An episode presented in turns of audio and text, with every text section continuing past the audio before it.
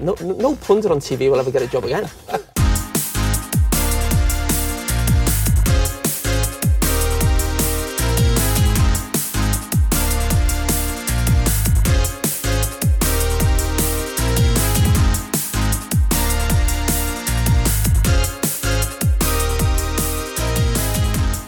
dreadful. Dumb and dumber, I'd call him. Welcome back, welcome back, welcome back to the 40 yard switch. As always, I am your co host, not host, Jasper Woody Woodson, alongside me, Wilbur Lukes. Another week's gone by. How you been? Yeah, doing well, doing well. Another uh, another uh, very interesting round of games In the Women's World Cup. in the main event. Yes.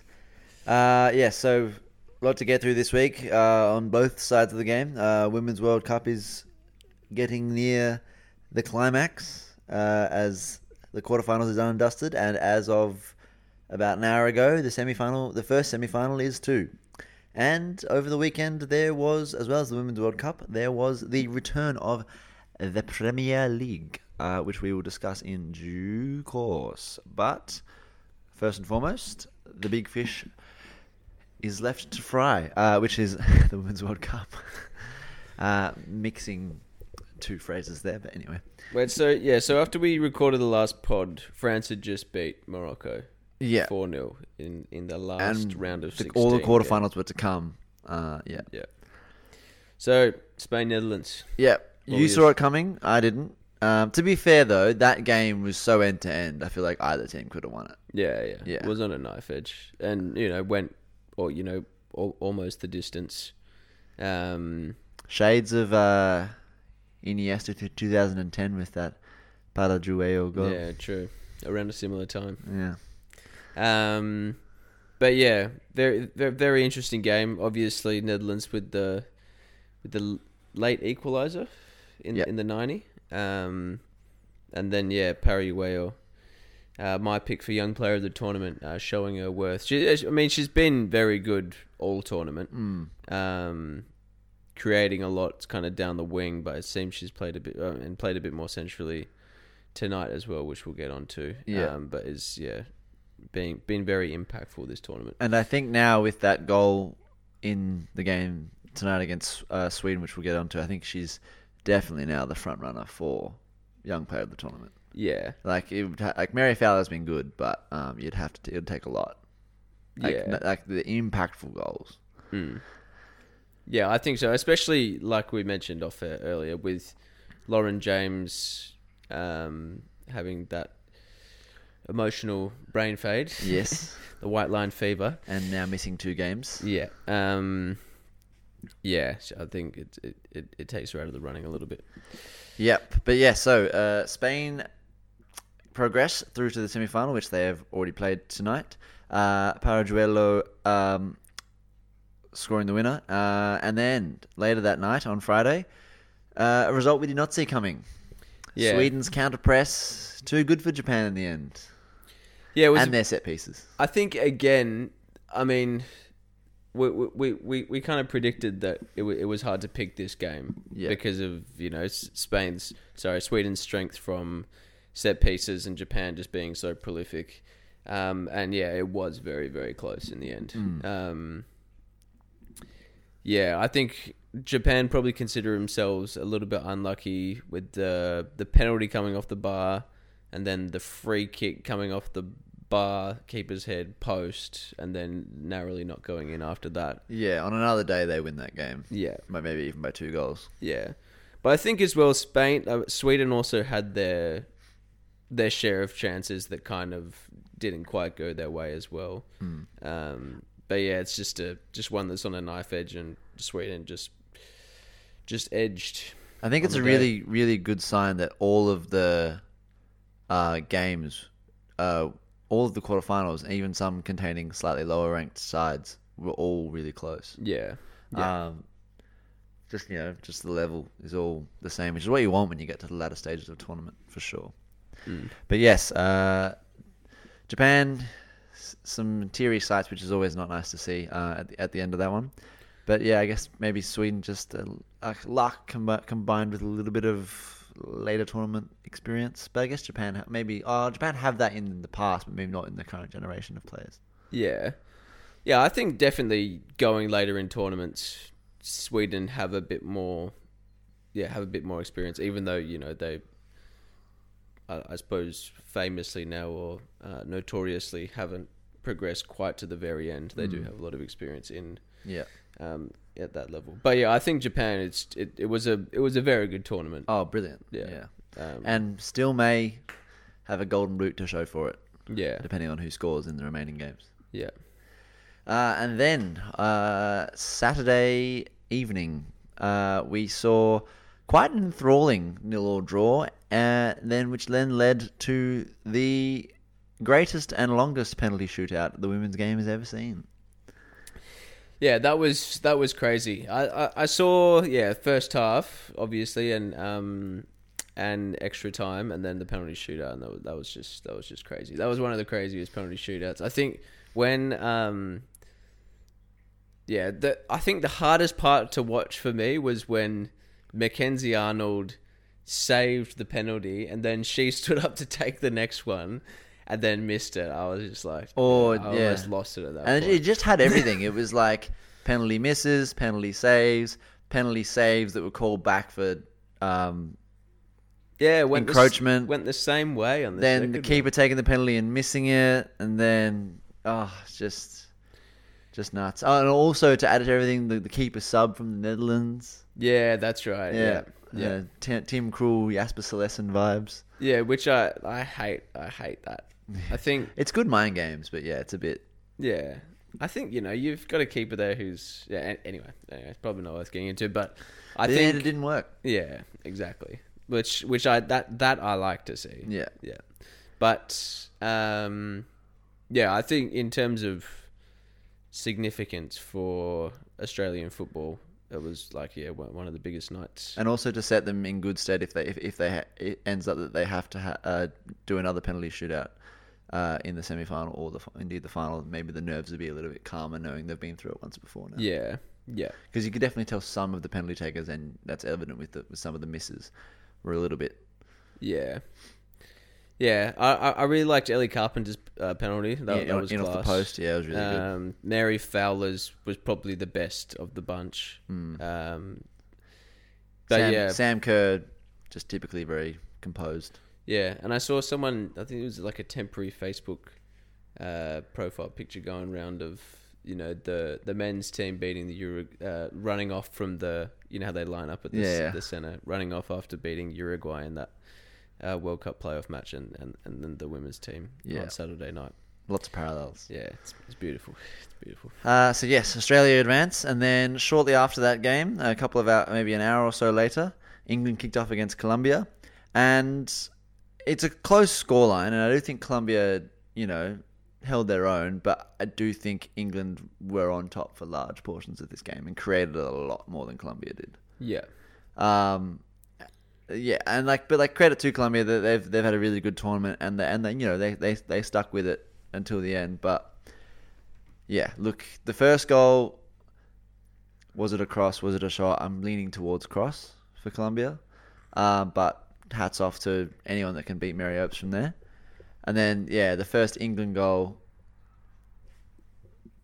uh, uh, is. Um, sorry. that's fine. That's, uh, first England goal is unfortunate for Colombia, to say the least. with- Yeah. with the keeper spill. But then the second England goal is class from Alessia Russo. Like that is really good. Yeah, I, I I think yeah, my prediction going in was that England wouldn't wouldn't win because of the because of the goals being dry, and yeah, they definitely dominated. But do you still think there's a there's a sense in which they they are struggling to score at this tournament? A little that- bit, but I think I think it's I think they looked the most threatening they have all tournament without scoring. uh, Oh, except in, uh, except for the China game, but like the China game, I think is a bit of an outlier Yeah. against the quality opposition. They looked very threatening. Like it wasn't like a cagey game where like they struggled to score and you know and like they created lots and lots of opportunities. Um, and yeah, there was a lack of lack of cutting edge for some of the game, but then Alessia Russo's finish was really good. I think that'll give her a lot of confidence. I know she's already scored this tournament, but that type of goal where she turn like just turns a defender, gets in behind, and absolutely laces it past the keeper. That'll get that'll give her a lot of confidence. I also think um, Ella Toone coming back into the fold um, and playing pretty well. Like didn't like she well, she wasn't like you know incredible as Lauren James has been, but I think she has maybe been the unluckiest of the England team to fall to the bench through the emergence of Lauren James. I thought she came back into the fold and did very well. Yeah. Um, so yeah, I think England's look. England, I think it's it's still looking pretty even. England and Australia for me for that for that semi final. Yeah. Um, I think as well, like, I, I think Russo obviously had a slow start to the tournament, but I think she's. Wait, is, was her first goal in the previous game? no, it against China in the last group stage game? That was a class finish. And I think, yeah, potentially her building into the tournament a bit more, it seems like will probably stand them in good stead for the latter stage, especially without Lauren James. But yeah. but yeah, But yes, so then uh, the first semi final has just happened. Uh, Spain versus Sweden. Bit of a cagey first half with um, Spain probably being in Sweden's box more than vice versa, but not really testing Musovic. And then the second half, um, again, Sweden started a lot better uh, and were looking really threatening, and Spain seemed to be a little bit off it. But then the impact substitute, Salma Para- Paralluelo, as we've been told it's how to say it, um, Paralluelo, uh, came in and just completely just flipped the game on its head, uh, made Spain look instantly more um, threatening, and then broke through and, and got the goal. Um, which is another another really well taken like swivel turn on the volley. Um, yeah, just just just just really good finish and like in the right spot to make that finish as well. yeah. I, I can't say this with 100% certainty, but I don't think she's been used that much through the middle uh, No, as, I- as of yet. I remember her being in, on the wing, Yeah. uh, in the in the group stage at least. Yeah, definitely. that's yeah, that's what I remember the most. And I think I commented in the second half that I think Jenni Hermoso started through the middle and she just looked a little bit like yeah, because then she dropped into the ten when pa- uh, Putellas went off. yeah. Yeah. And I think like it's it's probably in comparison to how Paralluelo looked when she did come on. But yeah. like you mentioned, when when she came on, she did everything like you know, if you if you swing a long ball and she's tall enough, if you put it in behind, she's fast enough, and she can drop deep. She's got good good feet, intricate feet. Um, when she does when she does do that, so yeah, she was ridiculous. Yeah, and, and scored a very good. She'll goal. be England or Australia should be very wary of her Hmm. Coming on against if if they stick with the same starting lineup, coming on against tired legs. Yeah. in the final 30, 40 minutes of of a and extra time if needed of a of a World Cup final because she will be a big big threat. yeah. um, and yeah. then Sweden, uh, another impact sub, Rebecca Blomqvist. It was the game of impact subs. Uh, came on and rocked one back for uh, Sweden with about ten minutes to go, but then the old adage: you're most susceptible after you've just scored. Uh, 94 seconds later, Spain back in front. Yeah, and I think you know it's obviously a very good finish, but yeah, they were sleeping from the corner, and uh, Carmona had is Carmona.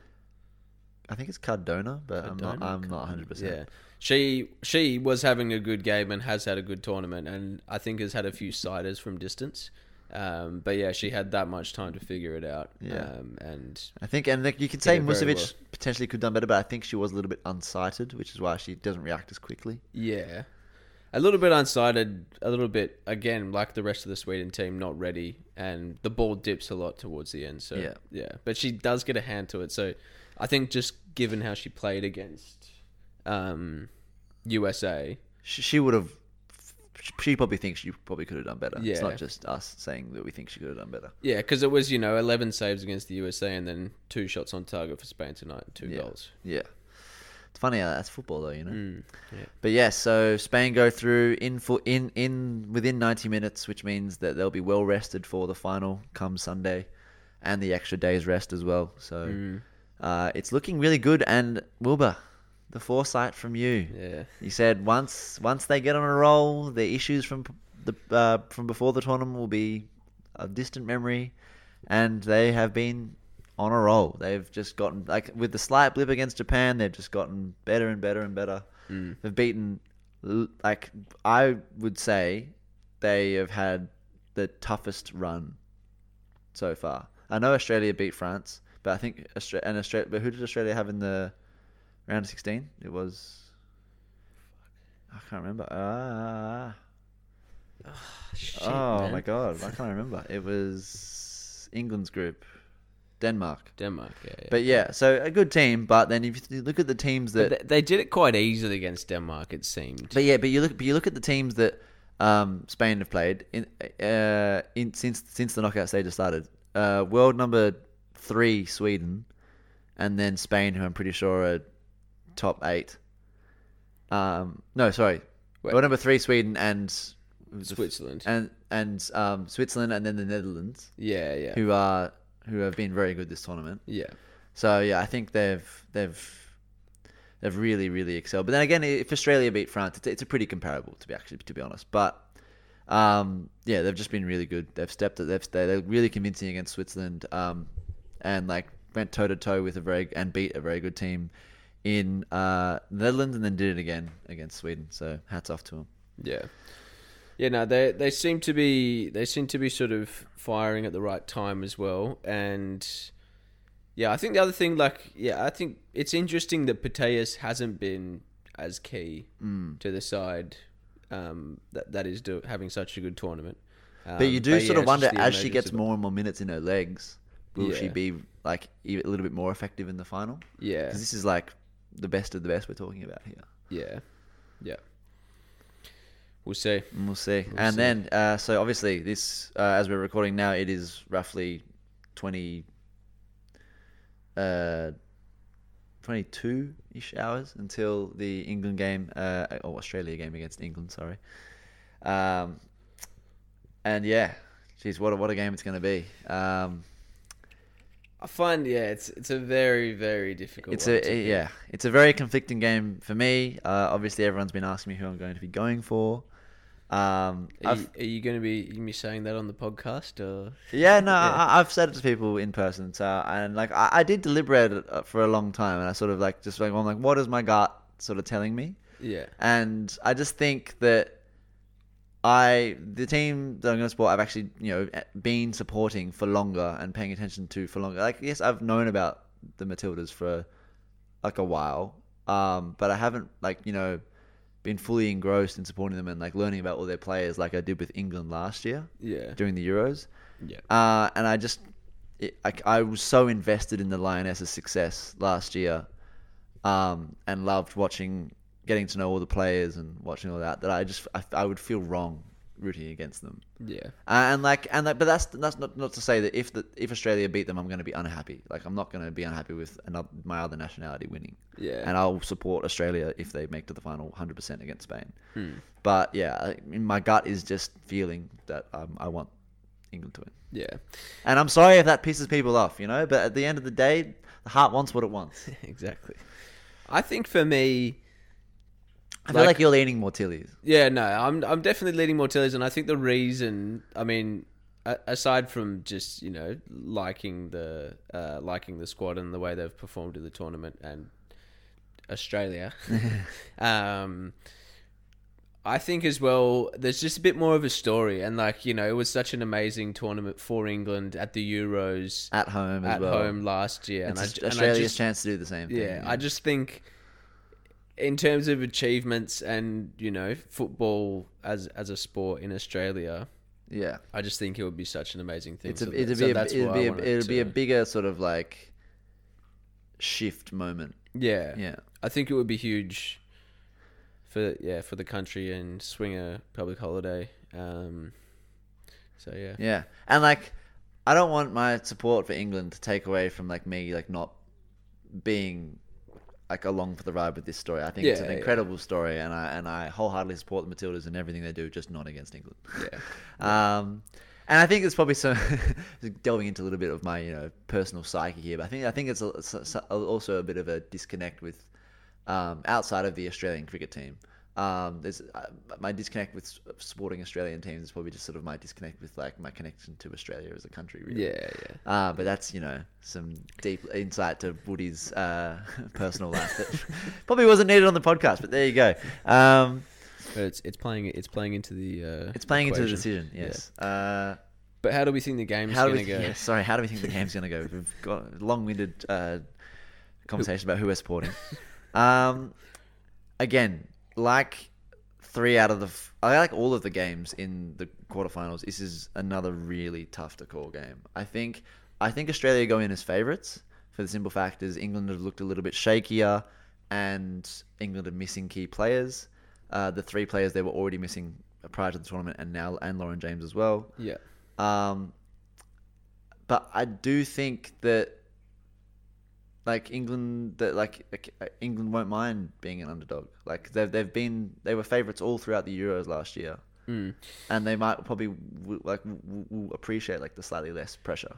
Yeah, exactly. I think that's that is a big thing about it. The pressure is squarely on, um, on Australia. Yeah. In this one, like be, because of you know just what we're talking about with the story. Like, yeah, there's there's so much at stake, um, and it's kind of like a once in a lifetime opportunity for that group of players. Yeah, And I think, yeah, and you, you know, for some people, I, I think personally, uh, we- we're going to get personal again. I think personally, you know, I like, you know, it, it can be different for different people, like, right? Like sometimes that can spur you on, and sometimes it can, it can like make you a bit of a, a shell of the player that you might be otherwise. Um, yeah, I'm not sure where I'm going with this, but I, I think Uh, keep going, keep going, keep going.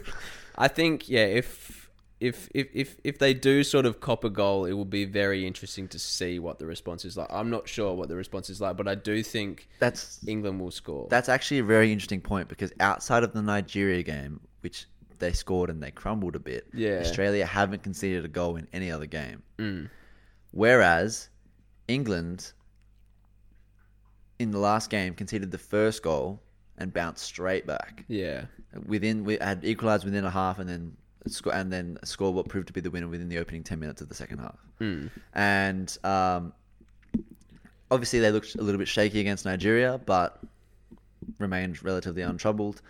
And uh, against China, obviously, did concede towards the end, but a, a very a good performance. Yeah, yeah. Um, so yeah, I just do think, and also England have been to this stage before. Mm. They've beat that literally a year ago, Euro semi final, and then a Euro final against Germany, one of the best teams in recent history. yeah, So it's it's very interesting. It's very interesting, and like for me, it's like I feel like, but then on the on the flip side, you could you could say it adds pressure, but you could also say it like Australia can ride the wave of eighty thousand people singing their name at Yeah. Stadium Australia, and I do think uh, of all the teams outside of maybe Colombia that would have had a big representation in the sta- in the stadium, England will have a few fans in there because there is a very large the English English population is the largest secondary population to Australians in this country. yeah, So, Yeah. but I do think yeah, there will still be that massive crowd disparity. yeah. Yeah, I, I think it's going to be very interesting to see how, the, how how they how they respond if they do go behind. And and my sense is that England will score. I'm not sure if they're going to score first. Tacti- yeah, tactically, I, I want to like go tactically for a second because it's. I feel like so far in in the World Cup, it's been a lot of outside of England. It's been a lot of uh, four four twos, four three threes, four two three ones. Yeah, But looking more and more likely based on the last two games, and Australia obviously set up in four four two. yeah, is looking more and more likely, um, based on the last few games England played. They're going to set up in that three-five-two. mm. How like how do you see that sort of like clash going? Like the three defenders against the two Australian strikers, because the because the three centre backs going against the two Australian strikers, where normally they would be going against two, yeah, and then the Lucy Bronze and Rachel Daly against. So and then there's potentially a three over the two midfield battle. Like very interesting, I think. yeah. I think it's hard to say how it's going to play out. I mean,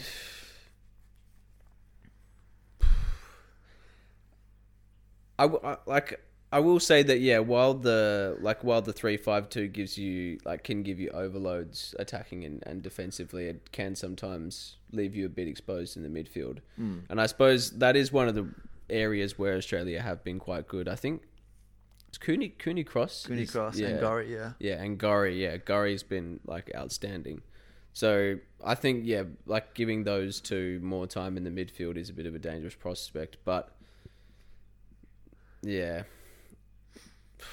It's I don't know. It's hard to say. It's fucking, And I do think I do think England looked a little bit shaky against the counter against Nigeria, but then I do think Sarina Wiegman like tweaked that quite well against Colombia, who were also a team that liked to break on the counter with um, I think it was Ramirez up top who was quite fast. yeah, So yeah, I just think it's really it's because obviously the back three is to account for not having Leah Williamson because none of those three defenders are as good as Leah Williamson. yeah, But I do think they've worked well as a unit. Jess Carter, uh, Millie Bright, and Alex Greenwood. mm. It's, it, I just don't know. Like it's like you take like exper- like the experience and being here before, and I'd argue the better coach versus like the home team riding the riding a once in a lifetime wave. I don't know. It's it's tough. yeah.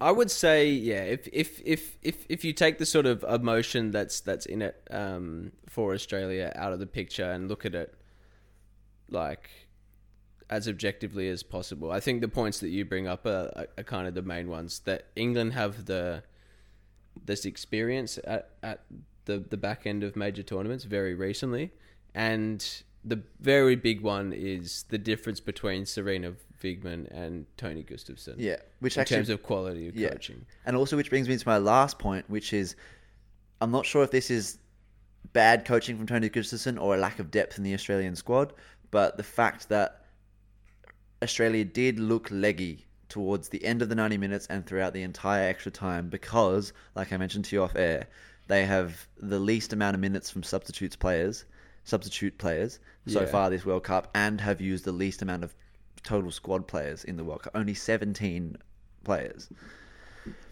yeah, Um, which is a wildly small amount. Of, yeah, and whereas uh, England have rotated their squad not by much more, but they have much rotated their squad much more, uh, more, not much more, but they have rotated it more. So it's like the longer this World Cup goes on, and it's only what it's a Saturday now to Wednesday, it's a four day turnaround, yeah.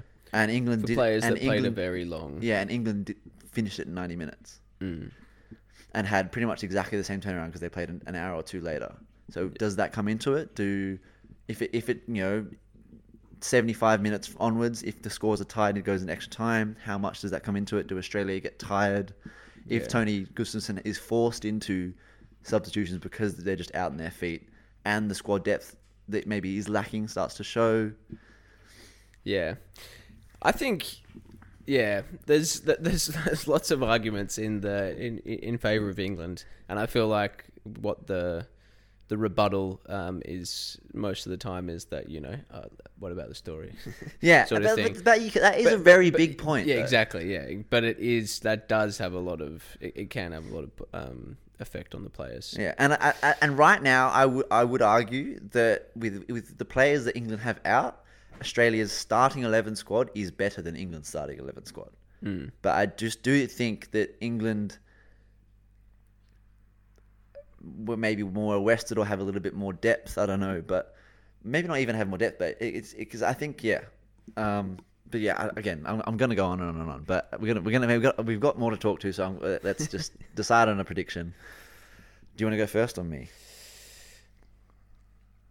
I'm gonna go one all at the end of ninety and pick Australia to go On pens again? two one in extra time. Two on extra time. Yeah. I think England are going to win in extra time when Australia get tired. Yeah. I think it's going to be again two one, but to England, I just think it's going to.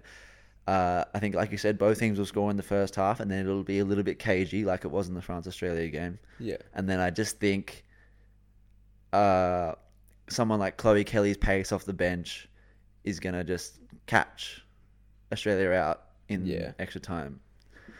But again, like this, it's a it's, it's a flip It's of a, it's a flip of a coin, really. Yeah.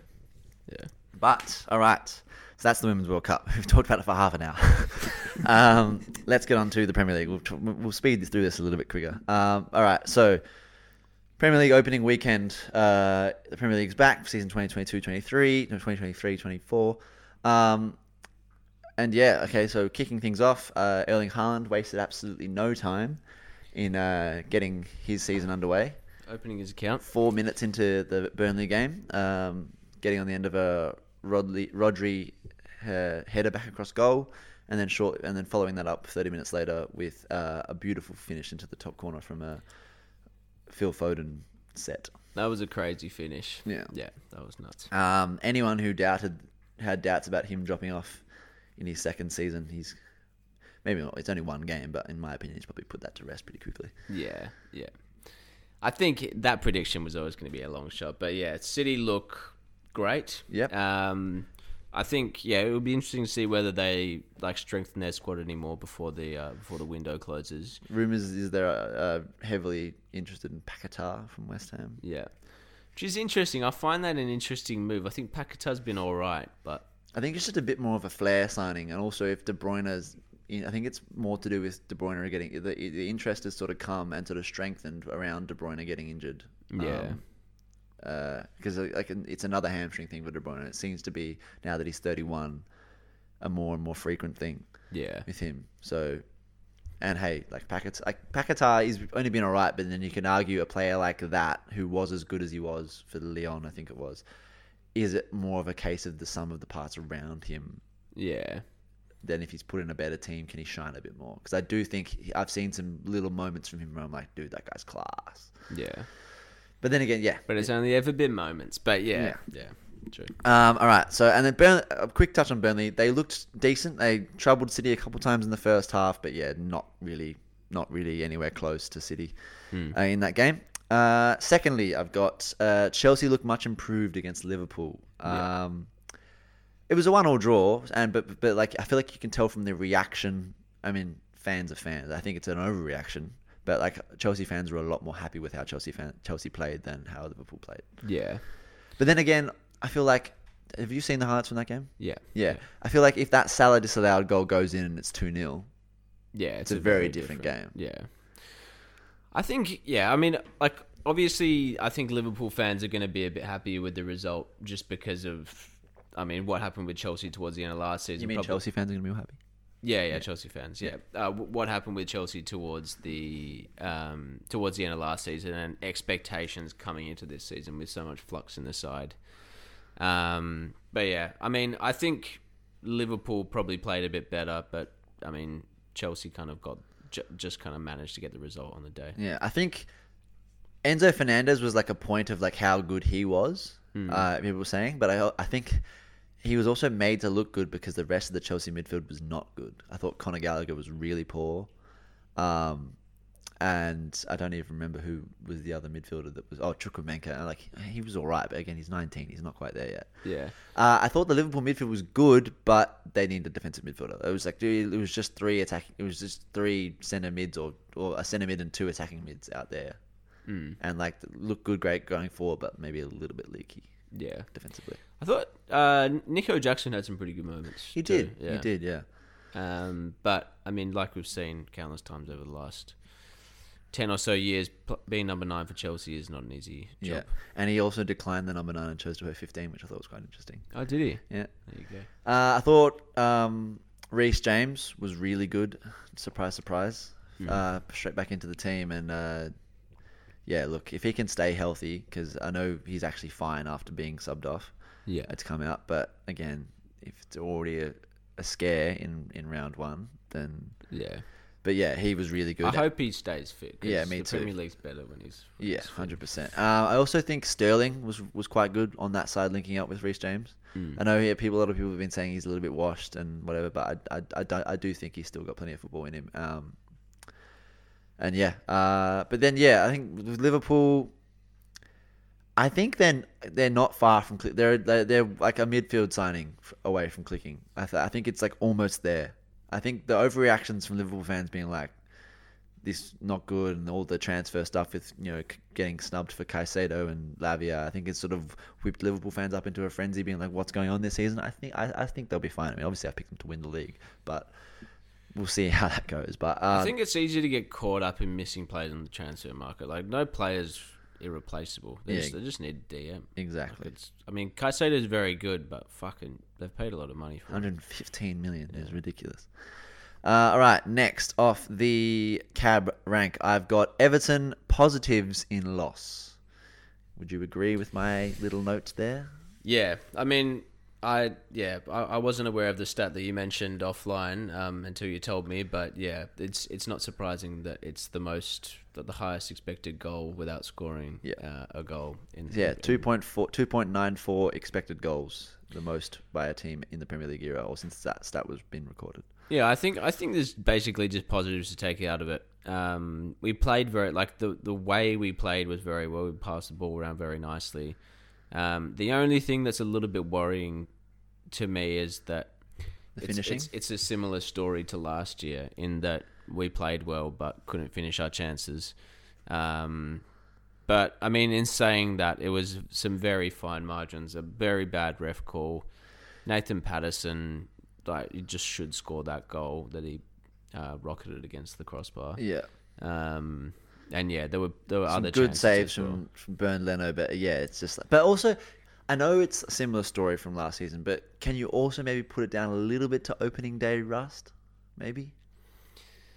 I mean, you, you you can, but you'd also hope that you'd you'd come out firing on opening day after almost being relegated. But that's the thing. I think you did come out firing. it's just the, the the uh, in terms of how you played and the overall intensity. Yeah, true. But it was just the cutting edge was maybe not quite there. Yeah. Yeah, I think there's positives, but I'm not happy. Yeah, you're not happy with. No one's ever happy with the loss. Um, yeah, uh, I, I, yeah. So watching that game, obviously the, the defending for the Decordova-Reid goal was a bit suspect, but my overarching opinion from that game was how the hell had Everton not scored? Yeah. Um, yeah. and I know the XG was 2.94, but I would argue you could have had five. Mm. You were five gilt edge chances in that game that should have been goals. Yeah. And that's including the one that was disallowed. And this is one of two very bad VAR calls. We'll get onto the other one later. But that's just never a foul. Was it a VAR call? well, VAR didn't. Uh, no, no, ref called it a foul. The reason VAR, sorry, not a VAR, it's a poor refereeing decision. Yeah, yeah, Because yeah. VAR couldn't look at look at it because he called blow the whistle before the ball went into the back of the net. Yeah. Uh, which is just it's just terrible. It's just never a foul. Like, and I already think that keepers are over coddled in world football in general. Um, and we've seen a bit of the Women's World Cup as well. That was, I mean, that was terrible. Yeah, because like there's literally Tarkowski jumps up, jumps down, Bernardo jumps up and over him, and then jumps lands on top of him. There is literally, but there is not Tarkowski makes no movement to Bernardo. There is nothing he can do to get out of the way. Yeah. and Bernardo drops the ball. yeah. Yeah. It's just never a foul. Soft. Yeah. Um. All right. Next, we've got Ange's Spurs get off the mark with a draw. Yeah, I mean, It was a very bit of a weird. I only what to be fair, I only watched the first half of this game and then I went to bed. yeah. Um, but like it was a very weird first half. Like it was Spurs looked good and then Brentford looked really good and Spurs looked really bad and then Spurs scored at the end Hmm. to make it two all. So yeah. I don't really know what to read. I feel like it's Ange's got Spurs playing better offensively in in a Kaneless era so far of one game, but defensively it's still suspect.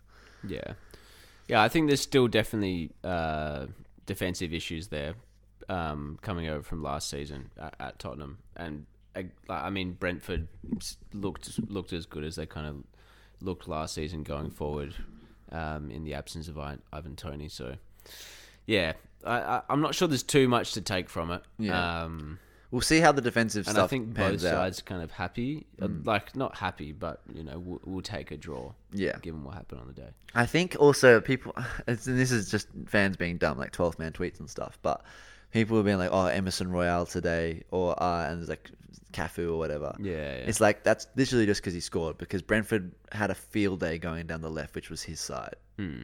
Um, so I still don't think he's a good defender. Yeah. Going forward, sure, he can nab you a goal, but he's, he's not a good defender.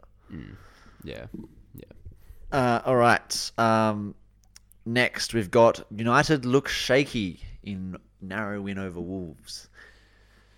Yeah, I mean, Wolf, Wolf, for this one, Wolves completely dominated the game. Um, and I I think the biggest one for me is how bad United's midfield was. And I think in particular, Casemiro was a bit non existent in, in terms of what, you know, what you want your defensive midfielder to do is break up play and win you the ball back in those key areas. Um, and he just wasn't there. Um, And the ba- did you think the balance looked off with Money Mace and Fernandes two let's be honest, attacking midfielders in sitting in front of him. I think so. Yeah. I mean, because you know, Casemiro was non-existent, but you know, also I, I didn't see Mason Mount or uh, Fernandes put in a, a decent defensive tackle either. Um, and then going forward, I don't think Mount offered that much either. But yeah, it's. But I, they, I, I, I think it's I think it's not like pretty bad signs to be honest. yeah, because like let's be be real here. Like let's just also acknowledge here they did win. Yeah. They won a game, so three points. Hats off to them. But and like I don't, I don't we don't want to sound overly critical because because they because you know they did win a game, but yeah, like they won a game, but they got pieced up all game, and against a, a team that can finish better, it could have it would have not maybe not have gone so well. Yeah, yeah.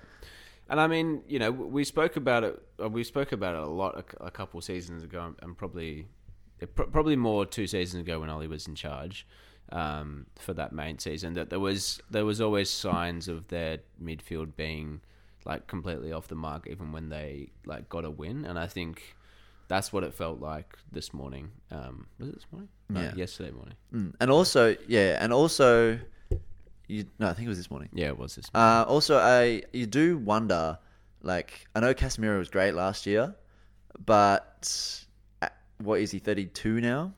Like you do wonder, Yeah. is, eh, at some point does he start to? I know there was like, like I'm not buying into the memes of him being like fat at preseason or whatever. Yeah. But I'm just like, and like maybe he'll be good next game, but like if it continues to be an issue, it's like has Casemiro is is, is there a, a decline that may start? Yeah. I'm not saying it started, but you know, you never know. or or maybe it's just a midfield balance thing.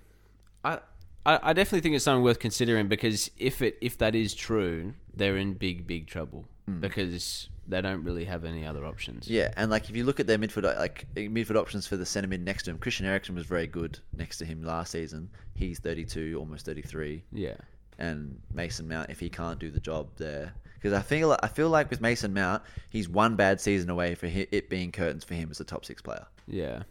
Because like yes, I know you two two back to back player of the years for Chelsea. Last year bad. If he's bad again for a new team after having sixty million pounds spent on him, Yeah. it's not good. It's not looking good, bruv. Hmm.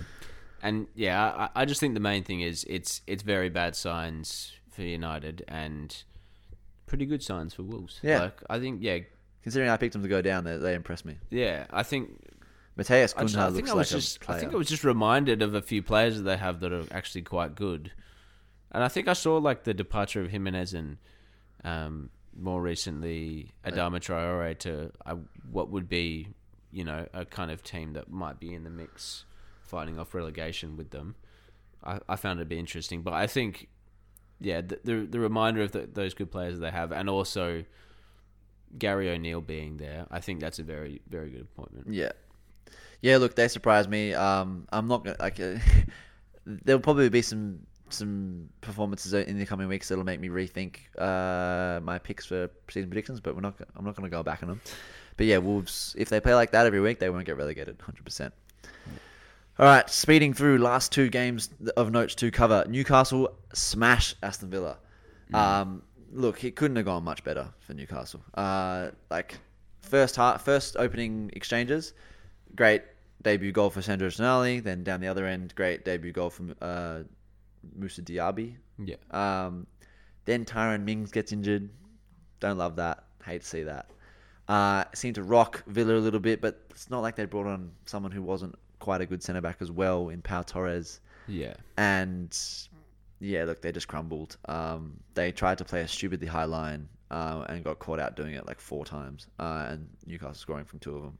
Yeah. Um, yeah, Yeah, it's just more of that. I mean, what we saw last season after the takeover of um, just St James's Park rocking and players that um, Playing above their think were baseline. that, Yeah. were that good, playing very, very well. yeah. I thought Harvey Barnes was. I mean, Harvey Barnes was helped by that stupidly high Villa line, looking as good as he was, but he still delivered goal and an assist. He can't ask for much more. yeah, Um, the Isak for 60 minutes, Wilson for 30 minutes tactic is just continues to work. yeah, I don't. I just, it's just amazing. Mm. Uh, Isak two goals comes off Wilson a goal and an assist. Um, So yeah, and yeah, Tonali looking very. I didn't I didn't see all of it. But yeah, yeah, so yeah, I, I didn't watch the entire game, but I saw on Match of the Day Alan Shearer break down some of the stuff that you may not have seen. He was like getting stuck in with challenges. He has a hand in three of the goals. Like he, he plays the ball across for the first goal that Isak scores, like into the box, which then gets cut back.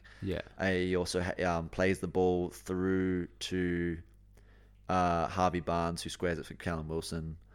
Um, and just yeah, his range of passing is really good. Um, yeah, just just the complete performance from a central midfielder, and he just looks really, really, really good.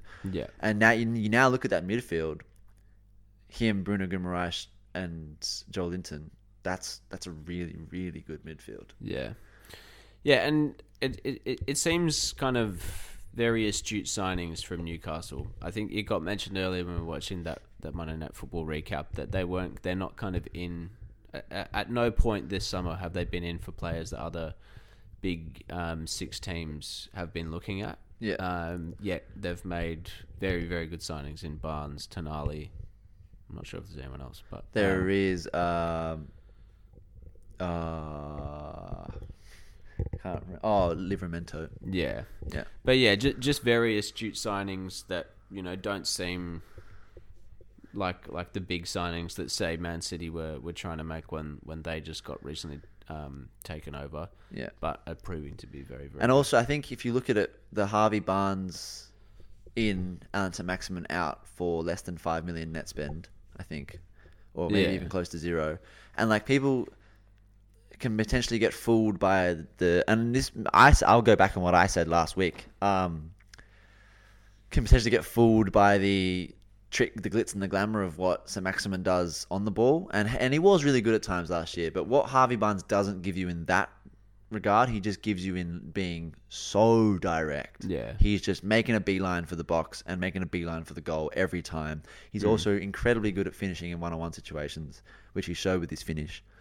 Um, and yeah, he'll he'll be he'll probably have better output in terms of goals and assists than St. Maximin did this season. yeah, All right. Uh, last thing I've got to say before we wrap this up: Arsenal look good for 75 minutes, but then got but then get complacent. That's what I that's what I took from that game.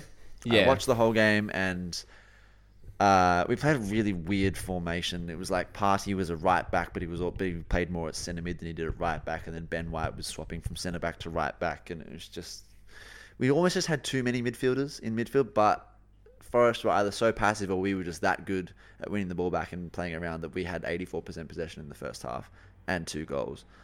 Uh, and I was just like, this is ridiculous. Like we're absolutely cooking. Like that Forest can't touch us. This is this is amazing. And I was like, we could press on and win three or four nil here in Yeah. the second half. But then we just like just we're just sort of coasting like it was a training match in the second half, and it got for me watching it, it got a little bit boring, and I literally sent a message to um, a group chat being like, "This is so comfortable, it's boring." At about sixty-five minutes, and then the complacency kind of set in. Forest got a little bit of a foothold in the seventy-fifth minute, and then they score in the eighty-second minute, and then it's a bit of a dicey finish.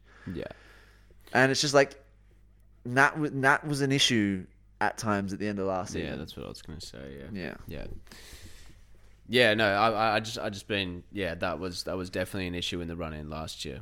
Um, did start very well. I mean, I think most notably against Liverpool at Anfield. and West Ham, yeah, back to back weeks. Um, but yeah, I, I, I would say there's just lots of positives to take from it. Saka's goal was ridiculous. Declan Rice almost with a with a goal on debut, which would have been amazing. He was really good as well. Like yeah, like 102 touches, 92% pass accuracy. Like you won one possession back like seven times. Mm, which is which is perfect.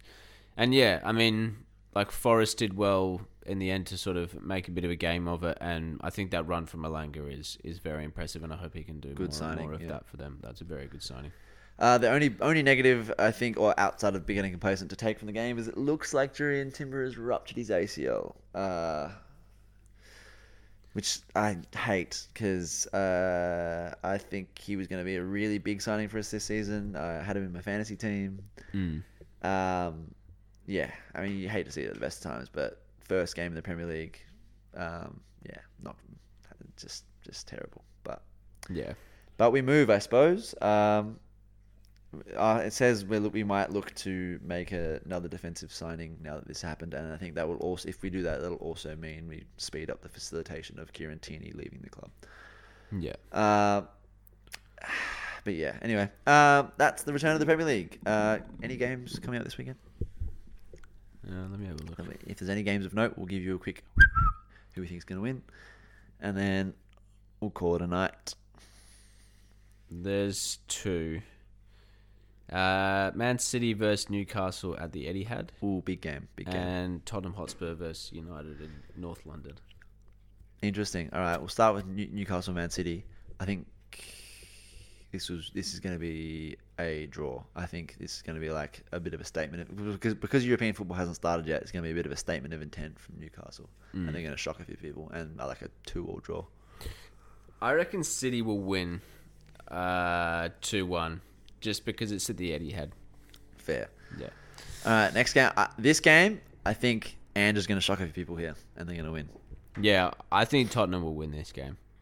Um, I think Maddison's going to have a field day if he's given the amount of space that United gave the Wolves midfield. Yeah, yeah. Um, if if, if uh, yeah, Cunha can do that. Um, Because they not only did Cunha run through the middle, but like Wolves just uh, like United just looked very open with like defenders not compact in a line all over the shop on the counter, and Yeah. Spurs can hit on the counter.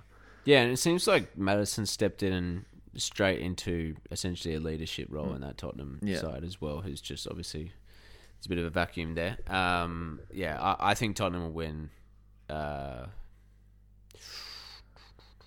Two one, two one. It's not going to be clear, but I think they'll edge it. Yeah, I think I think yeah yeah two one yeah. Uh, no, just because I'll go different. Uh, just because I want to go different to you, I'm gonna go three one. Okay, true. hey, fair enough. Uh, yeah, and that's it. Um, uh, England Australia game to come tomorrow or today if you're hearing this, uh, and all the Premier League action and the World Cup final. Oh, we should probably do a prediction for that because it's probably gonna Oh, it's going to be on Sunday. yeah. Uh, so if England if England make it through, who wins Spain or England?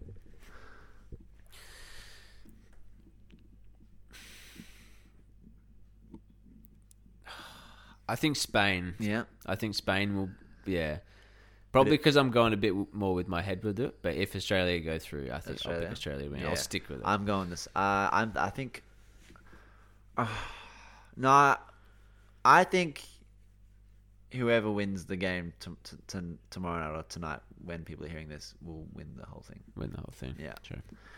Because I, I think England, if they can beat all, like beat the mammoth of a tidal wave of momentum that is Australia, Yeah. then they can beat Spain. Yeah. Uh, Spain are probably a technically better, much better team than England, but I just think, yeah.